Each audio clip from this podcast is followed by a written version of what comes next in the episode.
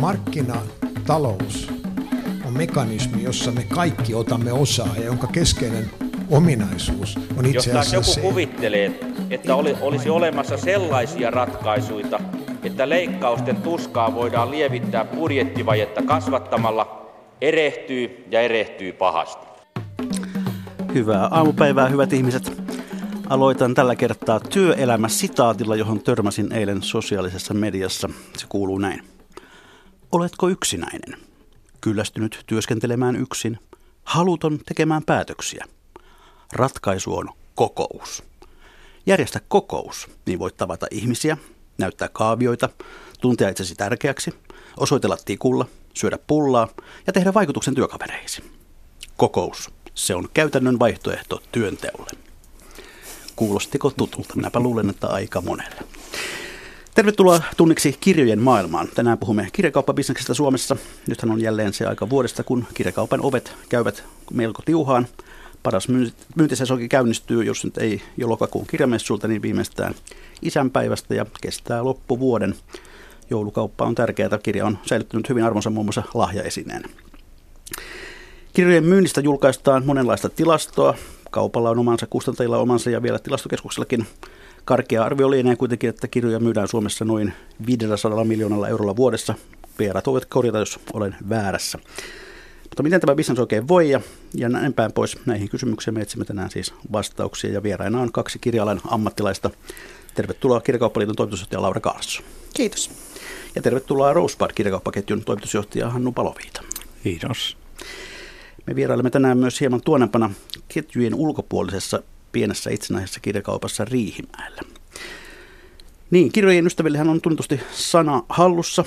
Te hyvät kuuntelijat voitte kommentoida tätä ohjelmaa etsiytymällä Mikä maksaa sivulle Yle Areenassa. Sieltä löytyy nappula kommentoi. Ja toinen vaihtoehto on sitten Twitter-tunnisteella Mikä maksaa. Mutta Laura Karlsson, minkä kirjan luit viimeksi? Itse asiassa eilen aloitin tota Michelle Obaman elämänkertaa, joka taisi ilmestyäkin eilen, oliko peräti näin. Ää, joo, ja sitä ennen luin, odotapas, odotapas, odotapas, mulla on useampi kesken, muun muassa Mirkka Lappalaisen Pohjolan Noidat ja, ja tota, sitten tämä Hans Ruslingin kaksikymmentäyksi, mutta mitä mulla oli sitä ennen, niin nyt ei tule päälle. No tuossa on jo hyvä lista. Entäs Hannu Paloviita, mitä luit viimeksi? Voi voi, jotain olisi pitänyt valmistautua, mutta... Äm. Kyllä menee aika paljon semmoiseen tietokirjojen selailuun tai, tai niin, että lukee merkittäviä tai tarpeellisia otteita. Ja, ja sitten kun on romaanille aikaa, niin sitten mä yritän lukea ja luen klassikoita. No jos ketään kiinnostaa, niin itse pääsin loppuun viimeksi Antti Tuurin mainion uutuusromaanin Aavanmeren tuolla puolen. Sen miehen kerronta ei petä. No niin, Laura Karlsson, olet ollut muutaman vuoden nykyisessä toimissasi Kirjakauppaliiton toimitusjohtajana, mutta miten olet ylipäätään, mikä on ollut sinun polkusi tälle alalle? No mä tulin tota, alalle jo opiskeluaikana ihan, ihan kesätyö sattumalta. Päädyin kirjakerhoon töihin ja siitä se sitten lähti pari, pari, parikymmentä vuotta sitten. Siitä tehnyt sitten erilaisia tehtäviä eri kustantamoissa ja sitten järjestöpuolella nyt viimeiset neljä, viisi vuotta. No, ketä Kirjakauppaliitto edustaa? Kirjakauppaliitto edustaa siis kirja- ja paperikauppiaita Suomessa. Eli teillä on jäseniä kuinka paljon? Jäseniä on ö, tällä hetkellä suunnilleen kahdeksankymmentä ja sitten jäsenliikkeitä, jos lasketaan, niin niitä on sitten sata kahdeksankymmentä, sata seitsemänkymmentä, sata kahdeksankymmentä suunnilleen. Ilmeisesti valtaosa kirjakaupan alan toimijoista kuuluu liittoon? Kyllä, se on semmoinen kuusikymmentä, kuusikymmentäkuusi seitsemänkymmentä prosenttia kuuluu.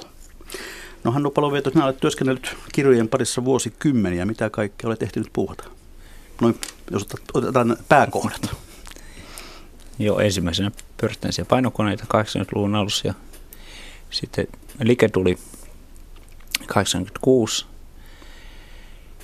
ja se oli tuo kustannustoiminta, sitten oli oma paino ja nyt on ollut viisitoista vuotta sitten tai neljätoista vuotta sitten Rosebud. No näiden vuosikymmenten aikana, niin, niin miten ala on muuttunut? Miten sitä voisi luonnehtia?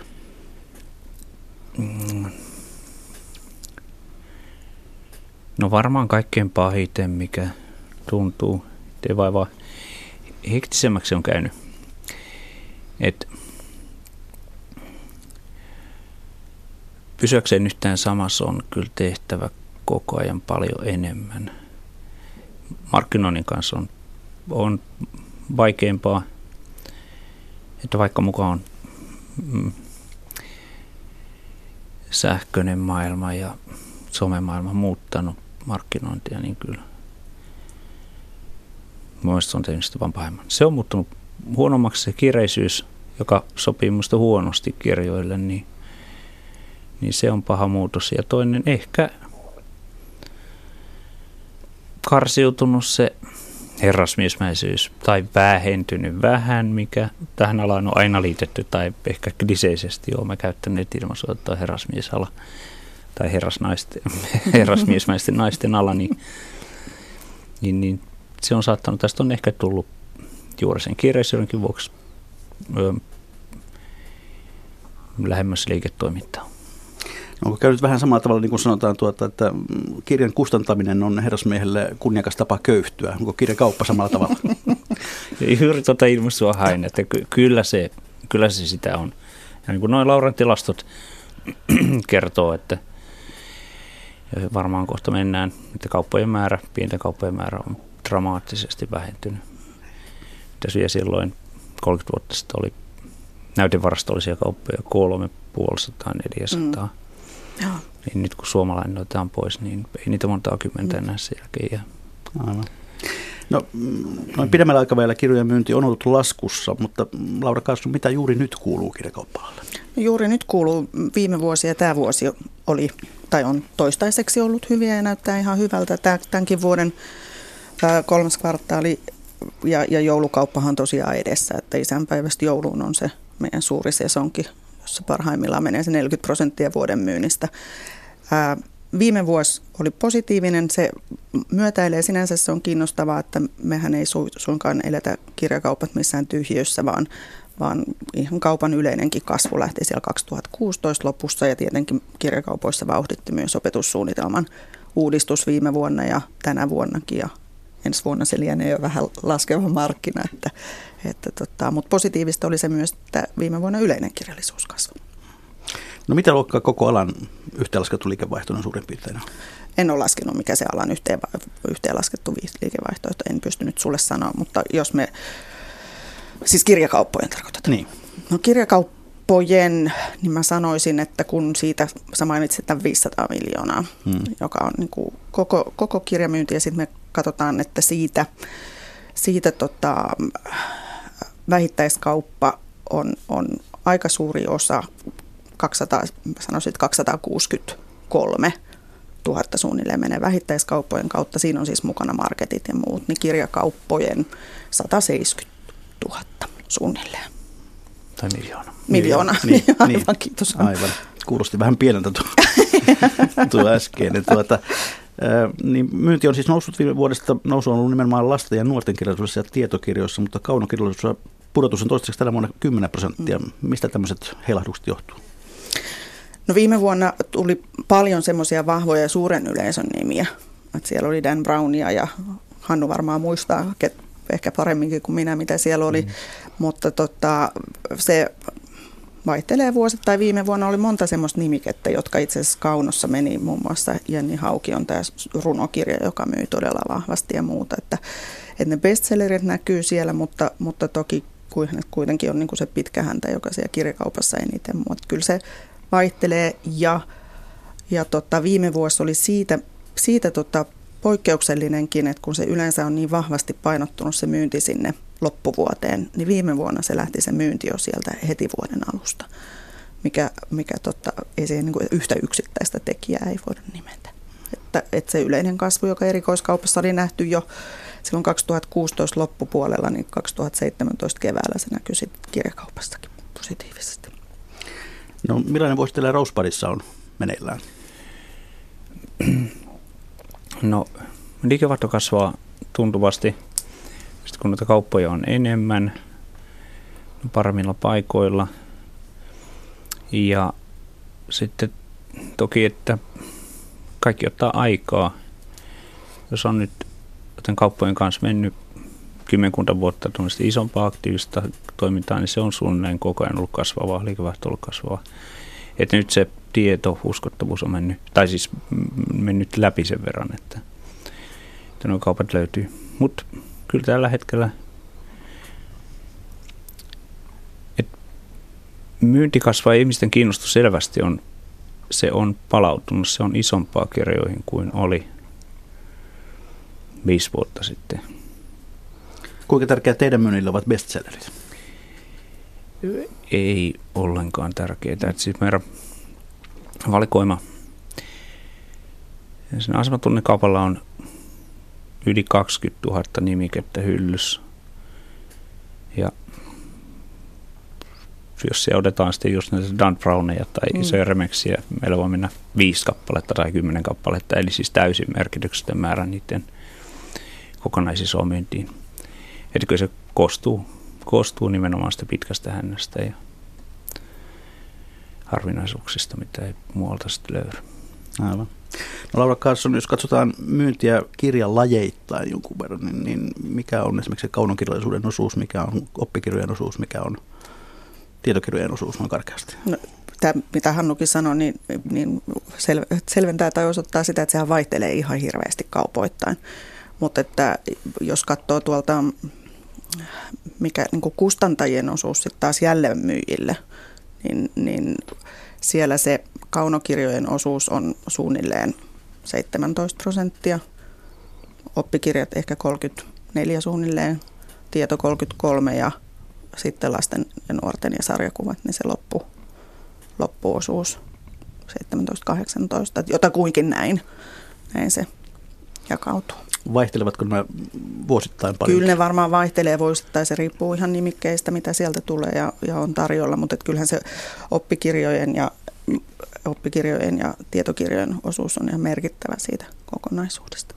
Ja varsinkin tietysti tämmöinen opetussuunnitelman muutos, jolloin kirjat uusiutuu, niin se on teille vähän niin kuin kulta kaivassa. Se toki näkyy, näkyy piikkinä. No tuota, kysynpä tällaisen kysymyksen, joka saattaa kuulostaa vähän omituiselta, mutta tuota, kirjakauppiaan näkökulmasta, niin millainen on ihanteellinen kirjailija? Hannu Paloviita. No.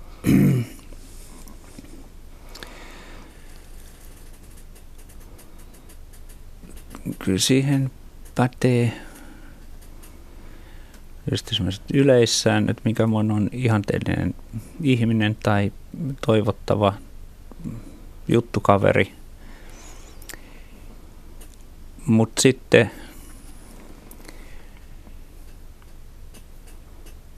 tiedon puolella on ihan selvä asia, että mitä perehtyneempi.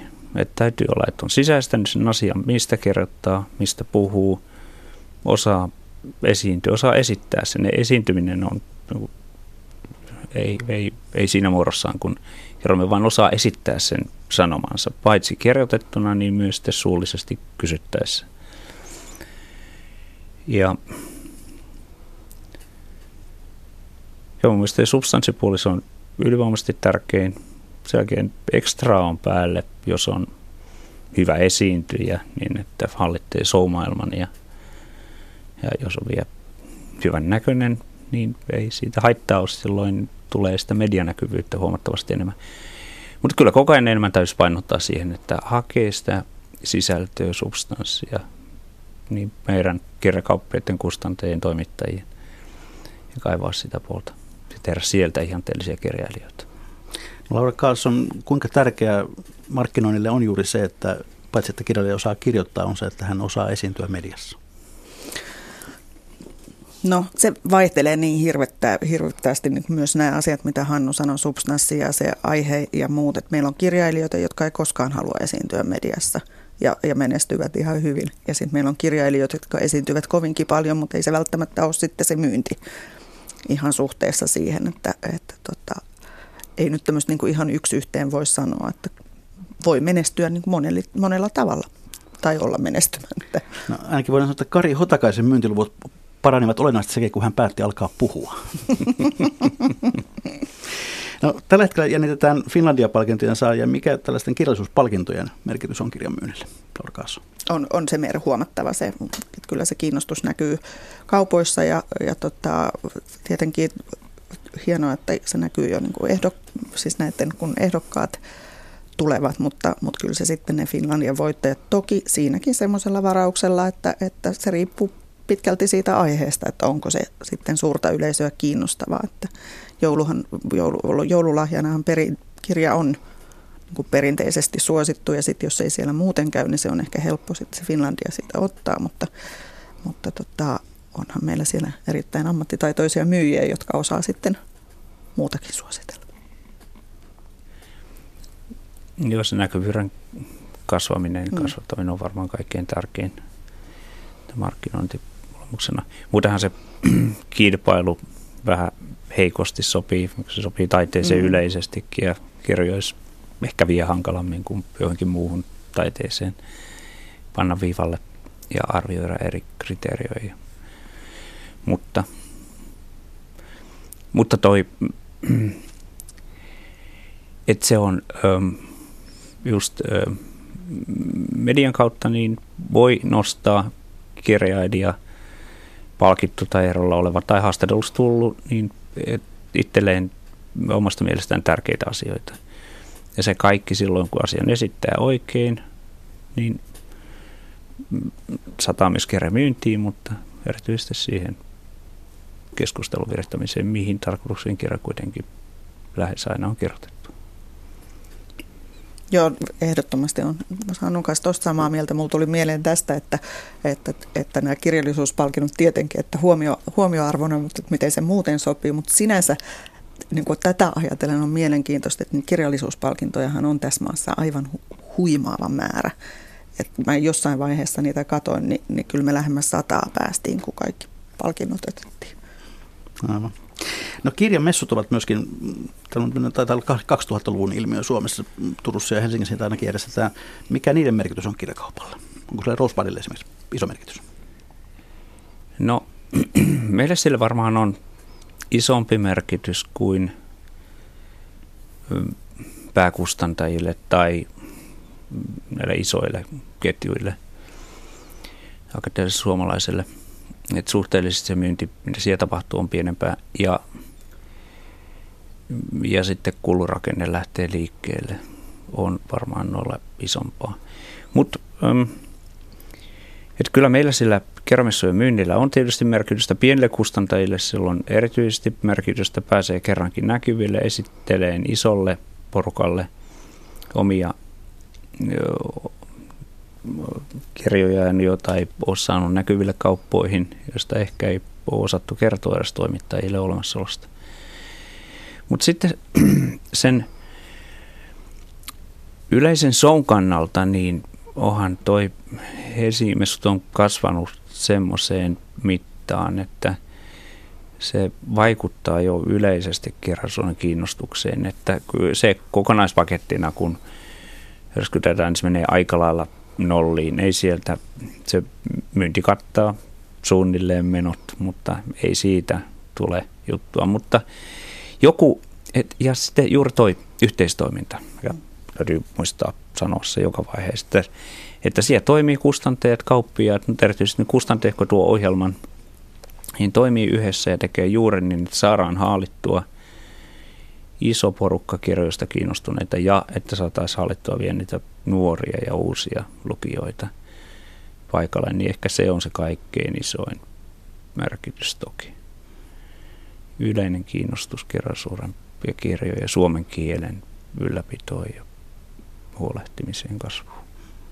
No, toimitusjohtaja Kirjakauppaliitosta Laura Karlsson, välillä kun menee kirjakauppaan nykyään, tai ei koske Rosebudia niinkään, niin tota, siellä saa hetken etsiä, niin kun löytää kirjoja, koska muuta rihkamaa alkaa olla niin paljon. Mistä se johtuu? Hmm. Tämä, tämä on asia, joka usein nousee esille. Öm, sanotaan näin, että, että tota, se ei ole millään tapaa uusi asia, että siellä on sitä. Ja suurin kuitenkin kuusikymmentäkaksi prosenttia ylikin, kun otetaan kaikki kirjakaupat huomioon, niin siellä on sitä kirjoja.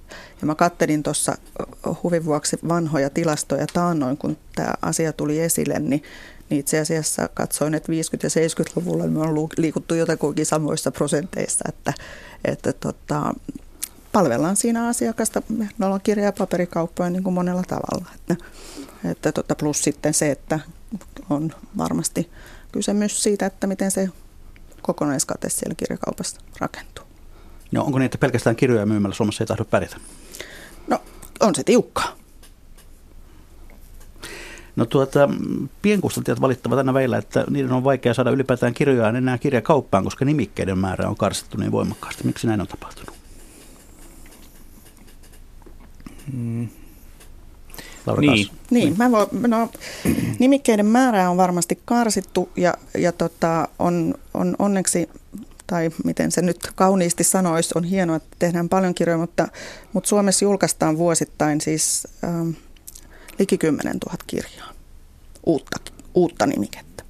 Ja niistä puolet suunnilleen tulee Suomen kustannusyhdistyksen jäseniltä, jotka edustaa sitten sitä kaupallista puolta. Me puhutaan aika isoista määristä, mitä siellä pitäisi olla siellä kirjakaupassa. Ja, ja tota, sitten saatikka, että jos halutaan myydä vielä niin kuin pitkään häntä, että siellä ei ole ainoastaan niitä uusia kirjoja. Kyllä me ruvetaan puhua semmoisista varastokustannuksista ja, ja myymäläkustannuksista, että, että se täytyy järkevästi tehdä. Sitten taas toisaalta meillä on nykyisin niin kuin mahdollista niistä kirjakaupoista tilata hyvinkin nopealla toimitusajalla sitä, mitä siellä ei juuri silloin hyllyssä on. Kuitenkin meidän kirjakaupoissa on laaja valikoima. No Rosebudilla on erittäin laaja, laaja valikoima. Mihin, mihin tämä ajatus sitten teillä perustuu, että se, kannat, että se on myös kannattavaa? No ensin toki, että sit on kertynyt tämän parikymmentä vuotta tai kauemmankin hiljakseen. Mä en ole halunnut vähentää sitä nimikemäärää, vaan päinvastoin kasvattaa koko ajan. Et se on siihen. Ja sitten toisaalta juuri tämä, että kyllä se pitää paikkansa, että nimikkeistä on turhan suppea niihin edioihinkin ääreen monessa kaupassa. Just ykköshittikirjat, niistä skapataan hinnalla, myydään alle ostohinnan tai ihan mitättömällä katteella ja sitten pannaan se sama, sama ykkösmarkkinoitu romaani moneen paikkaan kaupassa. Mutta, eli että tilaakin vähän enemmän olisi. Mu- mutta juuri tämän vuoksi, että valikoima on, on monella kollegalla karsiutunut, niin sitten on jäänyt tämmöinen paikka kyllä meille. Kyllähän se keskimääräinen myyntiluku toki on siellä jossain nolla ja yhden välistä, todennäköisesti lähempänä nollaa, mitä vuosittain myyrään siitä backlistasta. Mutta jos ei se, se ole, varasto ole rasite, tai varaston arvo on paikanaan jo tullut maksetuksi, niin siitä backlistasta ja pitkästä hännästä se kertyy kyllä sen verran myyntiä, plus sitten juuri tämä P R-viimakoarvo, että sitä kannattaa ylläpitää ja oikeastaan koko ajan vaan kasvattaa. Sitten, no, toki se tuo ongelmia just tuo logistinen, millä helvetillä löytää, jos on monta kymmentä tuhatta kirjaa ja vie kumminkin aika suppeella joukolla sitä teemme, niin sitten juuri asiakkaille niiden löytäminen, niin se tahtoo olla vaikeaa ja se on noloa, että kyllä se täällä jossain on. Aivan. Sitten täytyy vähän kaivella. Jos katsotaan tätä kilpailutilannetta kirjakauppabisneksessä, niin minkälaisia havaintoja siitä teette, miten meillä kilpailu toimii? Laura Karlsson. No kilpailuhan on kovaa, eihän siitä mihinkään pääse. Että, että kilpaillaan toki niin kuin isommassa kuvassa siis ihmisten ajankäyttö on se, mistä kilpaillaan niin kuin monen tekijän kanssa eri, tai, tai toimijan, muunkin toimialan kanssa. Ja, ja tota, myös tietynlaiset, niin kuin, äh, miksi sanoisi, niin kuin arvo, arvovalinnat ja muut. Ja sitten kun miettii niin kuin ihan missä kirjoja myydään, niin, niin niin kyllähän marketit, markettien niin kuin kirjamyyntipisteet, joissa on kovin suppea valikoima, mutta niitä on aika paljon, että kyllä me siinä kohtaa niin kuin ollaan, ollaan kilpasilla, mutta sitten taas toisaalta kirjakaupalla on niin kuin ne omat vahvuutensa, mitä että nimikemäärissä ja muussa palvelussa, mitä ei sieltä marketista saa. No, meillä on yksi iso ketju, eli suomalainen kirjakauppa, mutta jos katsotaan vähän karkeasti, että miten markkinaosuudet jakautuvat, niin osaatko tätä meille hieman avata? Sanotaan, että jos meillä on sata kuusikymmentäviisi yritystä, kirja, kirjakauppayritystä, niin, niin kyllä niistä niin kuin alle kuusisataa tuhatta liikevaihtoon jää sata neljäkymmentä ja loput on sitten siitä yli kuusisataatuhatta sinne suurempiin. No, pal- paljonko on suomalaisen kirjakaupan markkinaosuus noin suurin piirtein? Ei, mulle en ole laskenut sitä. Miten se on mahdollista, että sinulla ei ole tämmöistä tietoa? Ei me liitossa lasketa näitä markkinaosuuksia. Tämähän on erikoista liiketoimintaa. No, miten suuri osa tästä myynnistä on sitä tavaratalomyyntiä, jos katsotaan kirjojen kokonaismyynnistä? Kirjojen kokonaismyynnistä niin, äh, tuonne mm, suunnilleen kaksikymmentä kaksikymmentäviisi kolmekymmentä prosenttia menee sieltä tavarakaupoista tai noista tavara- ja supermarketeista. Se on aika iso osuus kuitenkin. On. Onko se kasva, kasva, kasvanut jatkuvasti? On se kasvanut viime vuosina, kyllä. kyllä. No, näetkö, että se on jo uhka perinteiselle kirjakaupalle? No, en mä sitten taas toisaalta, ei se on niinku, ei se kirjakaupassa on sitten taas, niinku, sielläkin on ollut kasvua ja se verkkokauppa on siellä sitten kasvanut, että me palvellaan niinku toisenlaisilla keinoin sitten sitä asiakasta. Eikö tuo vähän ole tuollainen, tämä tavaratalokauppa kirjojen osalta, niin se on tämmöistä vähän kuin rusinoita pullasta, että myydään, myydään vain niitä hittituotteita, ei, ei pidetä niin kuin ikään kuin varsinaisesti lukemisesta huolta. Niin siihen en ota katsoa, miten, miten lukemiseen suhtautuu, mutta onhan se totta, että usein siellä on pienempi valikoima näissä ja nimenomaan näitä hittituotteita niissä marketeissa. No, kirjakauppa on myöskin keskittynyt vuosikymmenen saatossa Suomessa huudesta. Kun minä olin koulupoika, niin saatoin erässä iloisessa itäsuomalaisessa kaupungissa valita neljästä. Käydä joko Niiralan kirjakaupassa, Kallan kirjakaupassa, Kimmon kirjassa tai Savolan kirjakaupassa. Nyt kyllä samassa kaupungissa on vain suomalaisen kirjakaupan myymälä ja ihan pieni Rosebudin, voisi sanoa, että semmoinen ehkä kioskityyppinen. Mm. Tuota, miksi tämä keskittyminen on ollut näin voimakasta?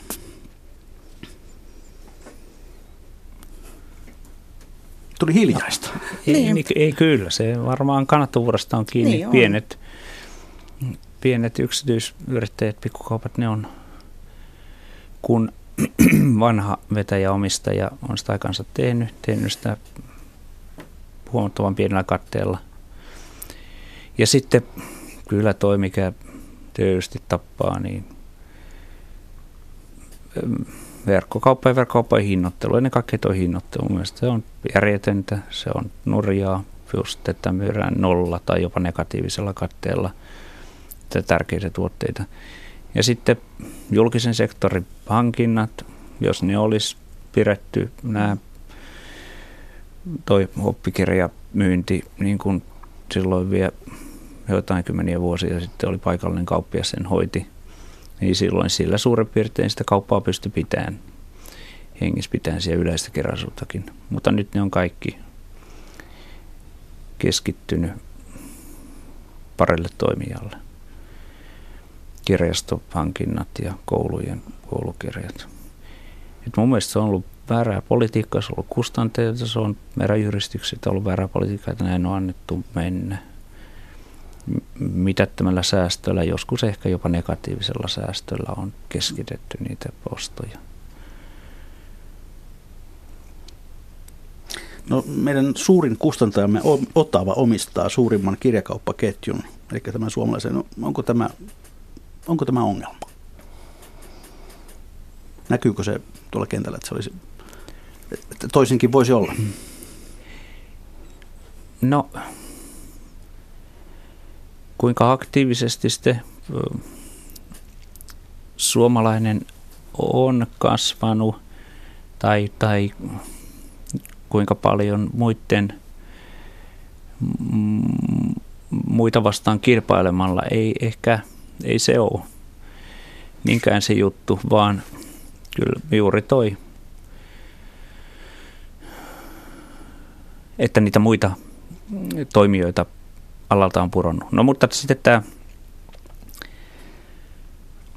Otava, Otavan suomalaisomistus, totta kai se näkyy ja se on ihan, se olisi outoa, jos ei se näkyisi. Ja tietysti ensisijaisesti joka liiketoimija kaupittelee, panee sen oman jo ostamansa tavaran näkyville hyllyyn, kuin ostaa siihen viereen uutta, identtisesti samankaltaista, ostaa sitä toiselta. Se on T P-liiketoimintaa tehdä niin.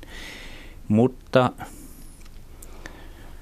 etten mä tiedä. En mä tiedä, mitä me voisimme tehdä. Ei toi ole niinkään suomalaisen ja Otavan vika, vaan kyllä se on sitten meidän muiden vika, että me ei olla pystytty tekemään kunnollista vastinnetta Otava suomalaiselle. Eli haastajat kehi. Niin. Hyvät kuuntelijat, kuuntelette ohjelmaa Mikä maksaa, jossa puhutaan tällä kertaa kirjakaupoista ja kirjakauppabisneksestä. Vieraana täällä on äsken äänessä ollut Hannu Paloviita, joka on Rosebud kirjakauppaketjun toimitusjohtaja, ja toimitusjohtaja Laura Karlsson Kirjakauppaliitosta. Puhutaan Rosebudista muutama sana. Mikä teidän toimintaideanne on, jos sen kiteyttää? Hannu Paloviita. Joo. No, kyllä siinä laajassa valikoimassa on tietysti se runko, ja että et tulee niitä löytöjä jotain, semmoista mitä vahingossa oikeastaan löydy muualta. Mutta äm, ja toiveajatus koko ajan, tai siis ajatus, to, näkyykö ja toimiiko se näin, niin on kuitenkin, että sekä kustantajana että kirjakauppiana sisältöjadosta herään. Et siis toisin kuin Laura äsken sanoi, Laura puhui niin liiketoiminnan kannalta, niin kyllä mä taas tykkään, että me ollaan siinä kustantajat, kirjakauppiaat, kirjailijat, siis kaikki alalla toimivat, ollaan isonvartioina suomen kielestä, kulttuurista ja sitten yleisesti lukemisesta. Lasten lukeminen on vielä oma juttunsa mm. sitten erikseen, tai nuorten ja lasten lukeminen. Pitkän tekstin lukemisesta sitten verrattuna lyhytsykliseen verkkolukemiseen. Mutta näkyy se tai ei, niin toimintaidea kuitenkin mulla on siinä se, että, että täytyy olla sisällöllistä. Kaupallisuus on vain pakollinen lisä siinä, että, että jotta voi maksaa vuokransa ja diksat ja myös ne hankinnat, niin mun mielestä se ei ole kiinnostavaa ollenkaan, vaan paljon kiinnostavaa voisi tehdä pitkää listaa, saada, ja se mikä nyt on, se on olemassa, että kerätä kaikki klassikot hyllyyn, kaikki mitä aivan mitättömän huonosti tällä hetkellä niitä uusia painoksia, niin todetaan, yrittää pitää ne koko ajan saatavilla. Ja että on resursseja siihen tehdä jotain suomen kielen ja, ja se yleisen sivistyksen lisäämiseksi. Kyllähän otetaan vaikka historiaa, mitä me tuolta vanhoista ajoista tiedämme, niin erinomaisen suuri osuus kaikesta välittyy myös kaunokirjoista. Romaaneista. Minkämoista aikaa on ollut viisikymmentä vuotta, sata vuotta, kaksisataa vuotta sitten aikalaiskirjoituksia, kertomuksia, kuinka kieli on muuttunut, kuinka se kulttuuriympäristö on muuttunut. Joka päivä joutuu aina kysyä itseltään siitä, anteeksi liian pitkä monologi, mutta kuitenkin, että, että mikä on tärkeää ja mikä tekee klassikosta klassikon tai miksi, miksi ne, joita on nostettu isoon arvoon, ne on tärkeitä kirjoja. Kyllä se valintaprosessi on kestänyt kauan. Ja niille on ollut isot, merkittävät, painavat syyt, että meillä on Dostojevskit kunnia paikalla. Ja ne on, syyt on juuri siellä, että ne välittää meille sellaista viestiä vuosien takaa, jota me ei enää mistään muualta pystytä saamaan. Olet siis onnistunut jollakin tavalla yhdistämään tämmöisen aikalailla, voi sanoa, ihanteellisuuden ja liiketoiminnan? No toistaiseksi, katsotaan pinasti, raha riittää. Mm. Käydäänpä sitten harvinaisessa täysin yksityisessä kirjakaupassa, joka ei kuulu mihinkään ketjuun eikä ole koskaan kuulunutkaan. Löysin kauppiaan kirjapinojensa takaa. Me olemme nyt Riihimäellä keskustassa paikassa, jonka nimi on Uusi Kirjakauppa. Kauppias Henrik Pohjavirta, esittelepä hieman kauppaa. Mitä kaikkea täällä on? No, kaupasta löytyy, niin kuin nimestä voi päätellä, niin kirjoja, sitten lisäksi taidetarvikkeita, lautapelejä, palapelejä ja oikeastaan ihan kaikkea, mitä voi kuvitella. Että se, mitä ei ole hyllyssä, niin sitä ollaan tilattu että asiakkaiden toiveiden mukaan. Aivan. No, olet toiminut itsenäisenä kirjakauppina täällä Riihimäellä nyt puolisen vuotta. Minkälainen puoli vuotta tämä on ollut? Vauhdikas, erilainen, opettavainen, mutta tota päivääkään en vaihtaisi kyllä pois. Että tota, kaikin puolin ihan, ihan tyytyväinen.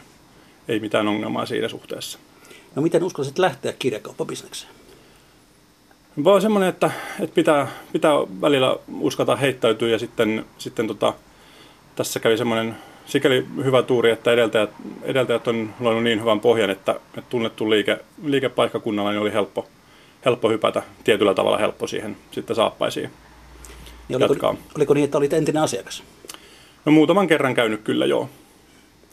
No, kirjakauppasi nimi on Uusi Kirjakauppa, mutta sillä taitaa olla aika pitkä historia. Joo, tuossa kuukauden päästä niin kahdeksankymmentäyhdeksän vuotta tulee, tulee, tulee kaupalle ikää, että kyllä. Se on ollut aika pitkään uusi. Kyllä, nimenomaan. Hmm. No, tämä Uusi Kirjakauppa on itsenäinen, ketjuihin kuulumaton. Mitkä ovat itsenäisyyden hyvät puolet? No, hyvät puolet on se, että, että voidaan tilata ihan mitä vaan, ihan mistä vaan. Että se, se on, se on niin kuin semmoinen valtti, että voidaan, voidaan hyvinkin nopeasti reagoida, reagoida tuota, siihen, mitä, mitä niin kuin asiakkaat toivoo, että hyllystä löytyy. No, entäs sitten ne huonot puolet? No, huonot puolet tietenkin se, että, että isot, isot ketjut, niin määräalennukset hinnoissa varsinkin, niin, niin se ikävä kyllä joskus näkyy. Ei, ei läheskään aina, mutta, mutta joskus. No, millainen on kilpailutilanne Riihimäellä kirjakauppabisneksessä? No, aika tietyllä tavalla semmoinen voisi sanoa normaali, että, että löytyy Suomalainen Kirjakauppa ja sitten Prisma City Market. Muissakin marketeissa on, on tietty jonkun verran kirjoja. Ja sitten nettihän nyt on joka paikassa, ehkä se pahin kilpailija. Mutta tota, et ei, ja sitten et en, en niin pidä siinä, että semmoinen aika normaali, normaali tilanne. No, mitkä ovat teidän vahvuutenne tässä kilpailutilanteessa? Palvelu ja sitten valikoima, että et pystytään reagoimaan hyvinkin nopeasti siihen, että mitä, mitä asiakkaat toivoo. No, miltä, miltä näyttää? Nyt on tämä syys- ja joulukausi, joka on, on kai se kirjakaupan sesonki. Ilmeisesti se on se te- myös teillä. Kyllä joo, että et, tota, mielenkiinnolla odotan, että mitä, mitä kaikkea tulevan pitää, että et, et jouluun on varauduttu, varauduttu kyllä, mutta, mutta tota, nyt ensimmäinen joulu sitten näyttää, että mitä se niinku oikeasti sitten on. Et toki edeltäjältä on hyvät vinkit tullut, tullut että mitä, mitä ja milloin ja näin päin pois, mutta, mutta jokainen vuosi on kuitenkin vähän erilainen. No, perit ilmeisesti myös aika valmiin asiakaskunnan. Osittain joo, kyllä, että et asiakkaat on hirveän tyytyväisiä ollut, että kauppa, kauppassa jatkaen ja sitten, sitten ovat, ovat kyllä käyneet, käyneet kiitettävästi ostoksilla ja näin päin pois. Ja uusia, uusia asiakkaita myös on löytynyt, kun valikoimaa on vähän laajennettu. Niin, kirjakauppias Henrik Pohjavirta, miten kuvailisit tuotevalikoimaanne? Mitä kaikkea teiltä löytyy? Kirjoja, pelejä, lautapelejä, palapelejä, taidetarvikkeita. Sitten postikortteja on, on siitä, siitä puolesta on, on tosi ylpeä myöskin. Et niitä on, on ihan laidasta laitaan hyvinkin, hyvinkin pieniltä, pieniltä toimijoilta aina isoihin, isoihin toimijoihin saakka. Että, että tota, ja voi sanoa, että kaikki mitä asiakkaat toivoo, niin, niin saadaan, saadaan tota, tilattua.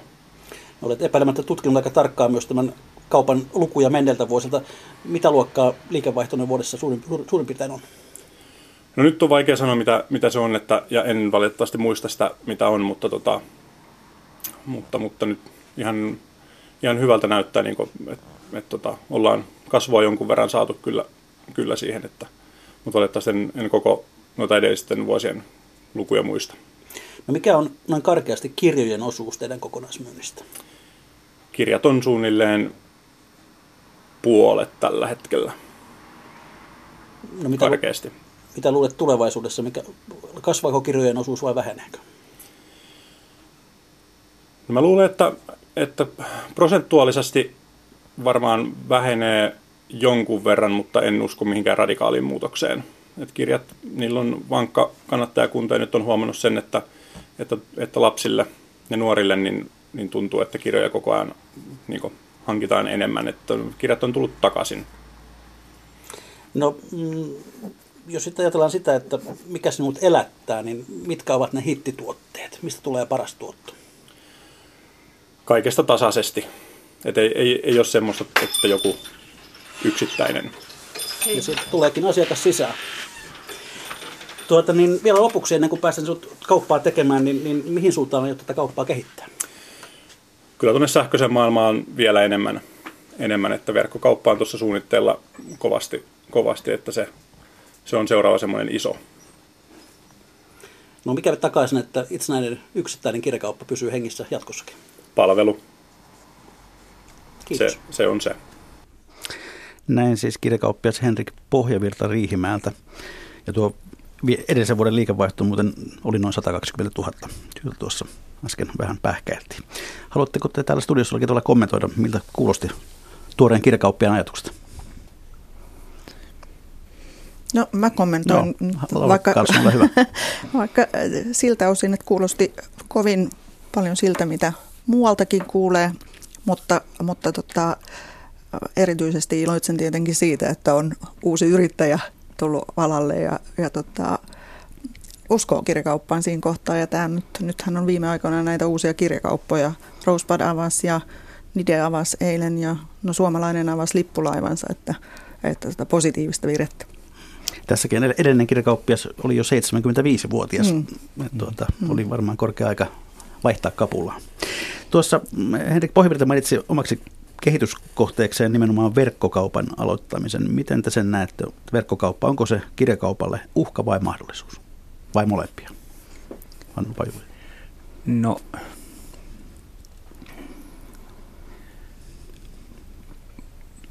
varmaan kaupallisesti verkkoon on siir- siis siirtyy enemmän, on siirtynyt jo paljon.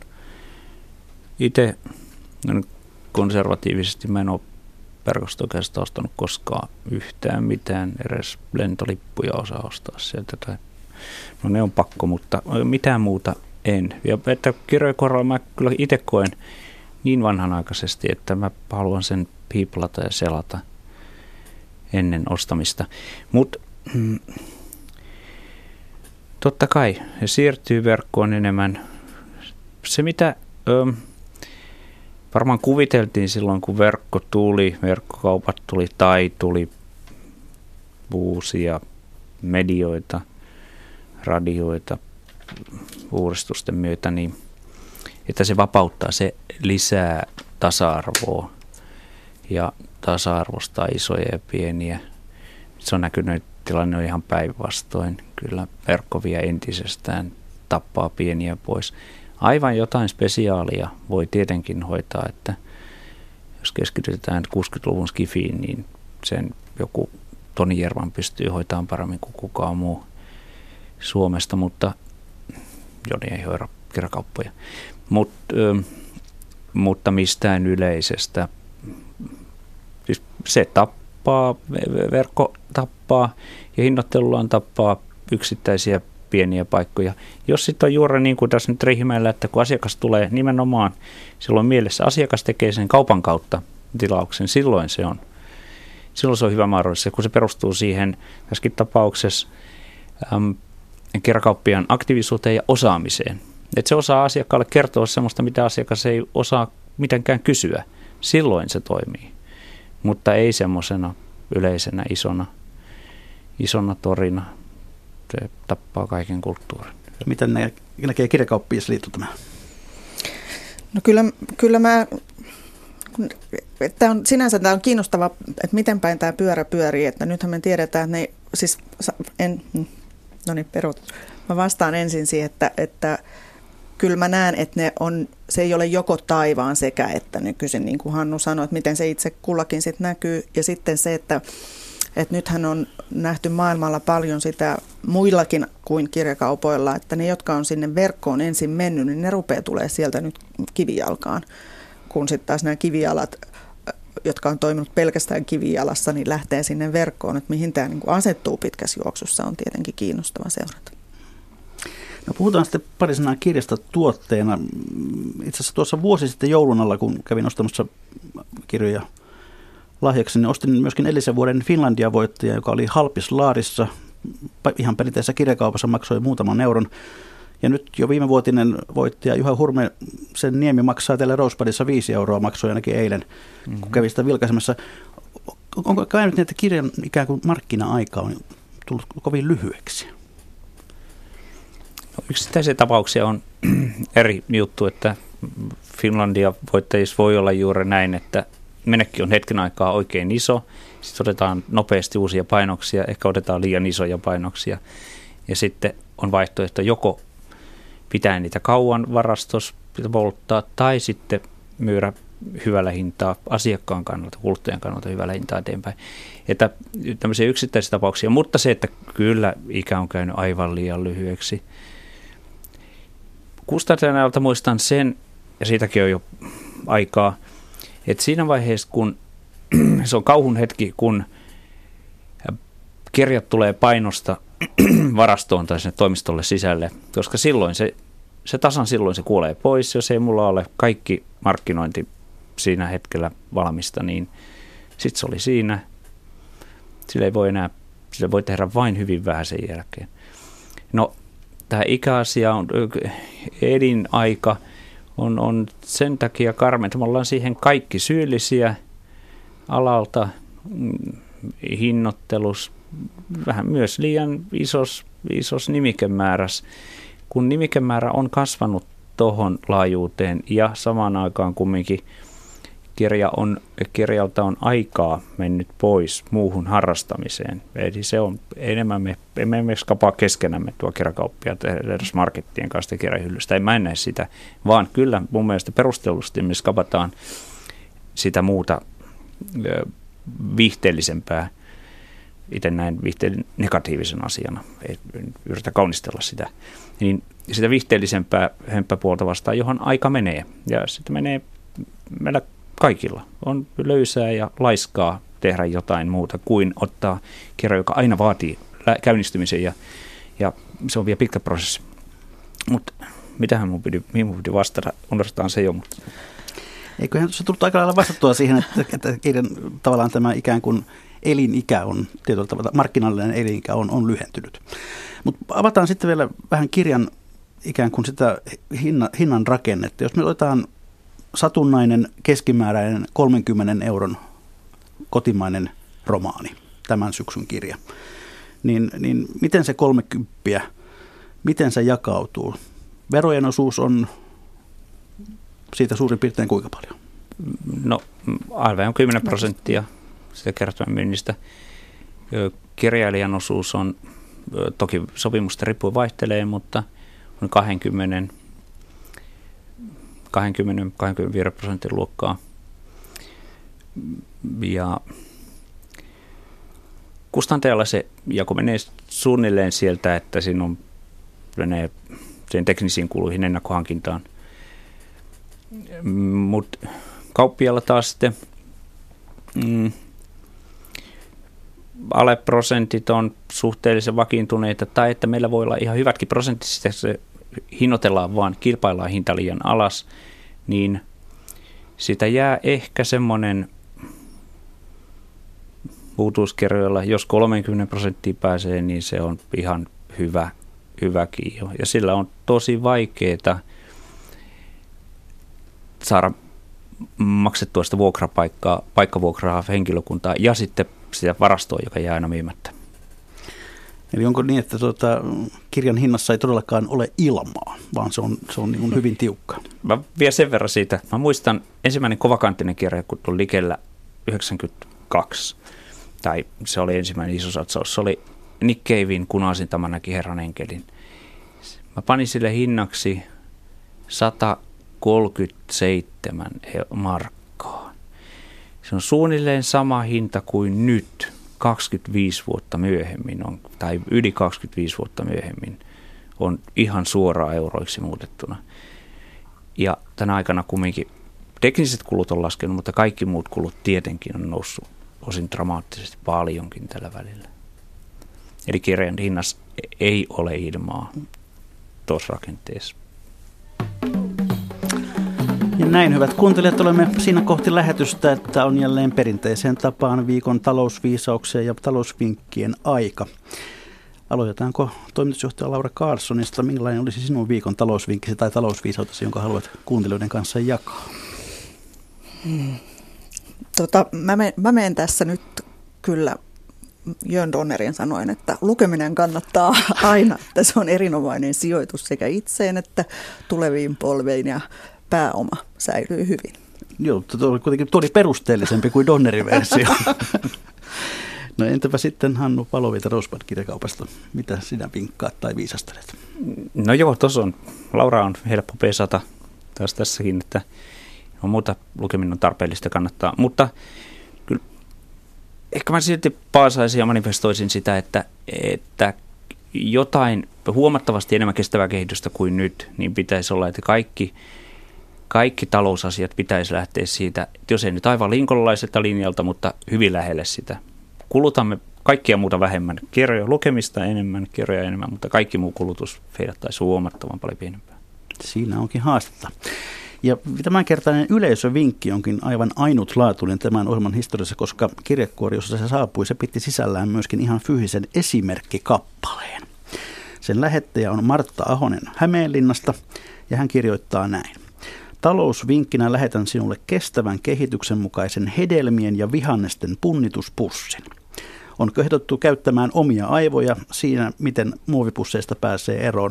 Tässä kehittäminen malli, puuvillainen vaihtoehto. Ja tässä minulla on kädessäni tällainen vihreä verkkopussi, joka on tehty vahvasta langasta. Hedelmät ja vihannekset voi punnituksen jälkeen siis sujauttaa tänne pussiin ja sitten... Tässä mukana myöskin tämmöisiä jätepahvipaloja, joihin voi kiinnittää punnituslaput kassaa varten. Ja sitten Martta Ahonen on vielä lähettänyt saatekirjeen, jossa on erittäin yksin, yksityiskohtaiset sarjakuvamaiset ohjeet käytölle ja jopa sille, miten tämän, tämän voisi tällaisen oman, omankin pussin tehdä itse.